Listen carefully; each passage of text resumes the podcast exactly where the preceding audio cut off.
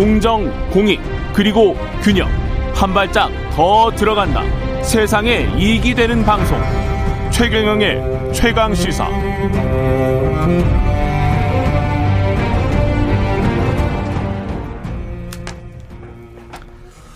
네, 문재인 대통령이 어제 임기 중 마지막 신년사를 통해서 회복과 선도 그리고 평화를 강조했습니다. 문재인 정부의 5년 각종 우전 행사를 기록 기획한 탁현민 전 아, 탁현민 청와대 의전비서관과 어제의 신년사 그리고 지난 5년을 좀 돌아보겠습니다. 잠깐만요. 예, 탁현민 비서관 연결돼 있죠? 안녕하세요. 네, 안녕하십니까. 예, 예. 이어폰 단추를 제가 못 찾아가지고 잠시 아, 예. 예, 더듬거렸습니다. 예. 예, 이민년 새해를 맞아서 신년사 발표했는데요. 네. 신년사 메시지 좀 종합을 해볼까요? 글쎄, 뭐 제가 종합적으로 말씀드리기보다는 예. 저는 이번 신년사의 핵심 키워드는 선도국가인 것 같아요. 예. 뭐 대통령의 구체적인 뭐 실행 방안이라든지 회고도 있긴 있었지만 가장 방점이 찍혀 있는 음, 신년사의 핵심 부분은 이제 대한민국이 자타가 공인하는 선진국의 대열에 진입을 이미 했고 앞으로 그 여정을 선도해서 나가겠다는 대통령의 의지가 드러났던 그런 부분이 아닌가 싶습니다. 전반적으로 지금 청와대 5년 음, 같이 계셨잖아요. 예, 뭐 예. 잠깐 나가 있을 때도 있었지만 뭐 그때도 자문위원으로 있었으니까 5년 있었다고 음, 볼수 있겠죠. 예. 기억에 가장 남는 행사는 뭐였습니까? 그래서 제가 그 질문을 여러 번 받아서 고민을 많이 했, 었는데 예. 진짜 하나하나 이렇게 지나고 나면 금방금방 잊어버리기도 하고 워낙 다른 하루에 치러내야 할 행사가 많아서 음. 근데 어 특별히 어떤 행사라기보다는 오히려 이 코로나 때문에 제가 기획하고 구상했던 것에 한 반 정도도 못했던 것 같아요. 예. 임기 후반부에는 그 그런 부분의 아쉬움이 가장 기억에 남는다고 할 수 있을 것 같아요. 예. 개별 행사 하나 하나보다는. 그렇군요. 그런 예. 것들이 좀 오히려 뭐 뭐가 기억에 남는 것보다는 아쉬운 것들이 좀 있었다. 네. 그 예. 너무 일주일에 몇 개씩의 일을 하다 보면 음. 이 앞에 것들이 잘 생각이 안 나요, 정말. 예. 예. 근데 이제 이런 시각도 가능할 것 같아요. 이게 공보무 일종의 이제 의전, 뭐 이벤트, 행사 이런 거는 이제 실체가 있지 않습니까? 문재인 대통령의 실체라는 게 있고 그 행사의 실체라는 게 있는데 그것보다 좀 과다하게 포장을 하는 게 일상적입니까? 아니면은 뭔가 딱 맞게 실체에 맞게 자기 객관화가 가능한 작업입니까? 이거 어떻게 보세요?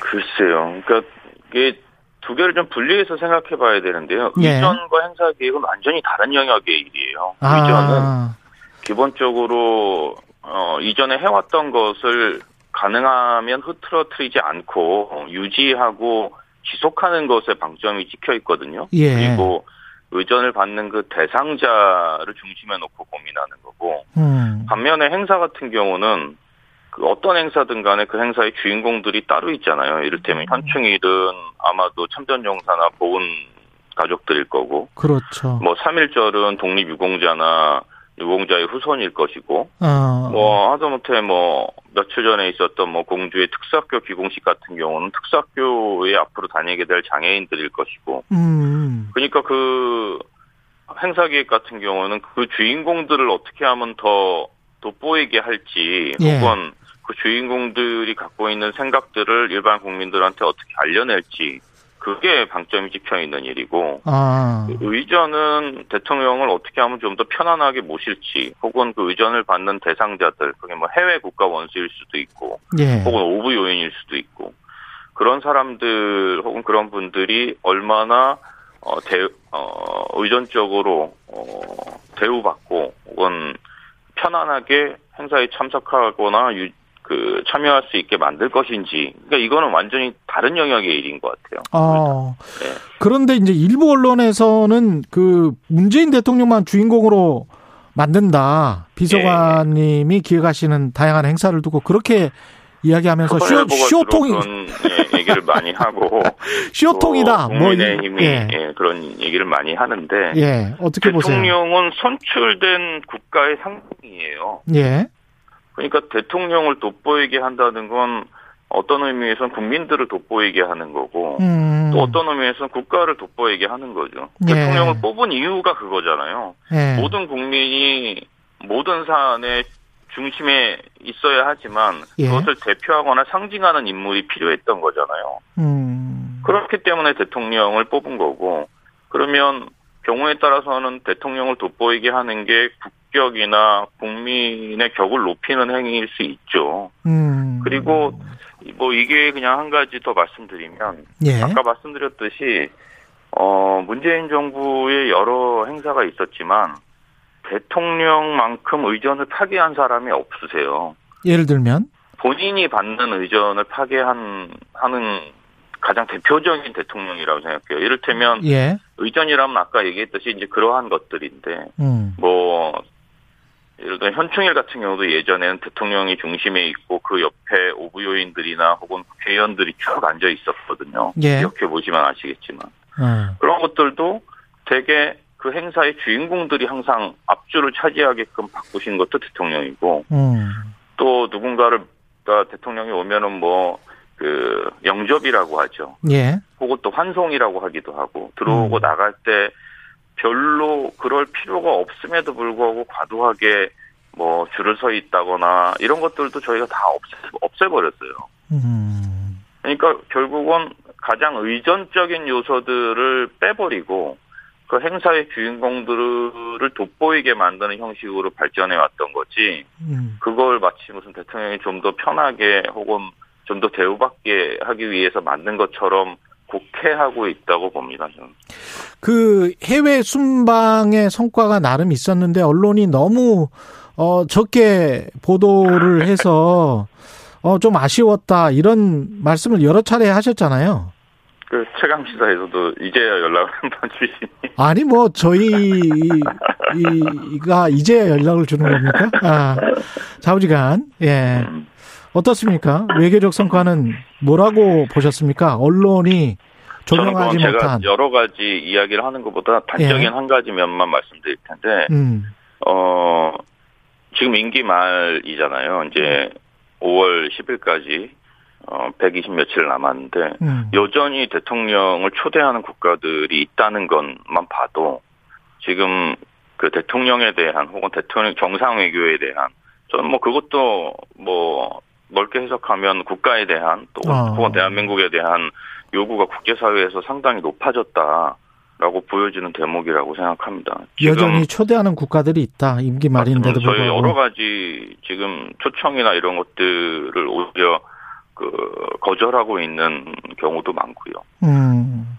결국은 뭐 그렇게까지 부른다는 거는 혹은 왔으면 좋겠다고 의사 표시를 한다는 건 네. 그만한 이유가 있겠죠. 그 각각의 나라들의. 그렇군요. 예. 최강 시사에서 빨리 초대를 안 해서 좀 약간 섭섭하셨나 봐요. 섭섭하다기보다는 그러니까 대통령이 해외에 나가는 네. 거를 뭐 그렇게 폄훼하는 사람들이 많잖아요. 뭐또 네. 뭐 관광을 갔다느니 음. 뭐 어디서 사진을 찍었다느니. 근데 가만히 생각해 보면 음. 그 예를 들어 우리가 뭐 호주에 가던 뭐 미국에 가던 혹은 영국에 가던 그거를 우리가 가고 싶다고 갈 수 있겠어요? 아. 상대국이 그걸 받아주지 않으면 못 가는 거예요. 예. 실제로 우리나라도 음. 여러 나라가 우리나라에 오고 싶다는 나라들이 있지만 우리의 필요에 의해서 결정하는 거잖아요. 외교라는 그렇죠. 게. 그렇죠. 그렇죠. 예. 그런데 우리가 어떻게 그렇게 자주 혹은 뭐 그분들 표현대로 하면 자주 많이 나갈 수 있겠어요. 예. 그 지... 부분만 생각해도 예. 어 아마 좀 더 실체가 무엇인지 음. 어 사실이 뭔지에 대해서 접근하실 수 있을 거라고 봅니다. 그 남은 임기 동안의 남북 관계와 관련한 어떤 다른 어, 모멘텀의 가능성이 있습니까? 어떻게 보십니까? 글쎄, 뭐 제가 하는 일은 모든 의사 결정이 끝나고 음. 그리고 저 저간의 그 상황들이 종료가 되고 실제로 그것을 구현해야 될 때 저한테 지시가 떨어지기 때문에 네. 뭐 앞으로 어떻게 될 것인지에 대해서는 제가 들은 바가 없고요. 다만 음. 이제 개인적으로 좀 갖고 있는 생각은 어 그렇게 해야 한다는 어떤 당위는 있는 것 같아요. 음. 남북이 뭔가 좀 더 한 걸음 더 어, 나아가서 이제는 진짜 평화 체제를 좀 구축해야 하는 거 아닌가라는 그런 생각은 저도 가지고 있죠. 대통령이 되기 전부터 이제 문재인 대통령과 뭐 각별하셨던 것 같은데 곁에 곁에서 지켜본 문재인 대통령은 어떻습니까? 장단점. 저는 그냥 딱 한마디로 대통령도 좋아하시는 글귀이긴 한데 대인 춘풍 지기추상. 그러니까 음. 어, 남을 대할 때는 봄바람 같이 하고 음. 자기를 대할 때는 엄중하게 하라는 그런 뜻이잖아요. 예. 가까이 있는 사람에게는 상당히 엄하고 음. 어 가까이 있지 않은 대중들한테는 상당히 따뜻한 분이라고 생각합니다. 그래서 곁에서 모시기가 쉽지가 않죠. 예. 최근에 어, 독일 앙켈라 메르켈 총리 퇴임식도 있었고, 네. 예. 그게 또 남의 퇴임식으로만 보이지 않았다라고 SNS에 글도 남기셨는데 퇴임식이 네. 뭐랄까요 외신들도 많이 받았었더라고요. 이거를 네. 굉장히 좀 특이했고 뭐곡 네. 다섯 곡인가 골랐는데 그 다른 곡 다섯 곡도 좀 특이했고 네. 뭐 어떻게 퇴임식 그 구상을 하고 있으세요? 애석하게도 대한민국 대통령은 퇴임식이 없습니다. 아, 그렇군요. 예, 취임식만 있고 예. 퇴임식은 없습니다. 근데 아시다시피 우리 대통령은 취임식도 상당히 간소하게 급하게 치러졌잖아요. 그렇죠. 그래서 제가 그 메르켈 총리 퇴임식을 보면서 그 소회를 썼던 거는 그 애석함 때문에 쓴 겁니다. 우리가 아.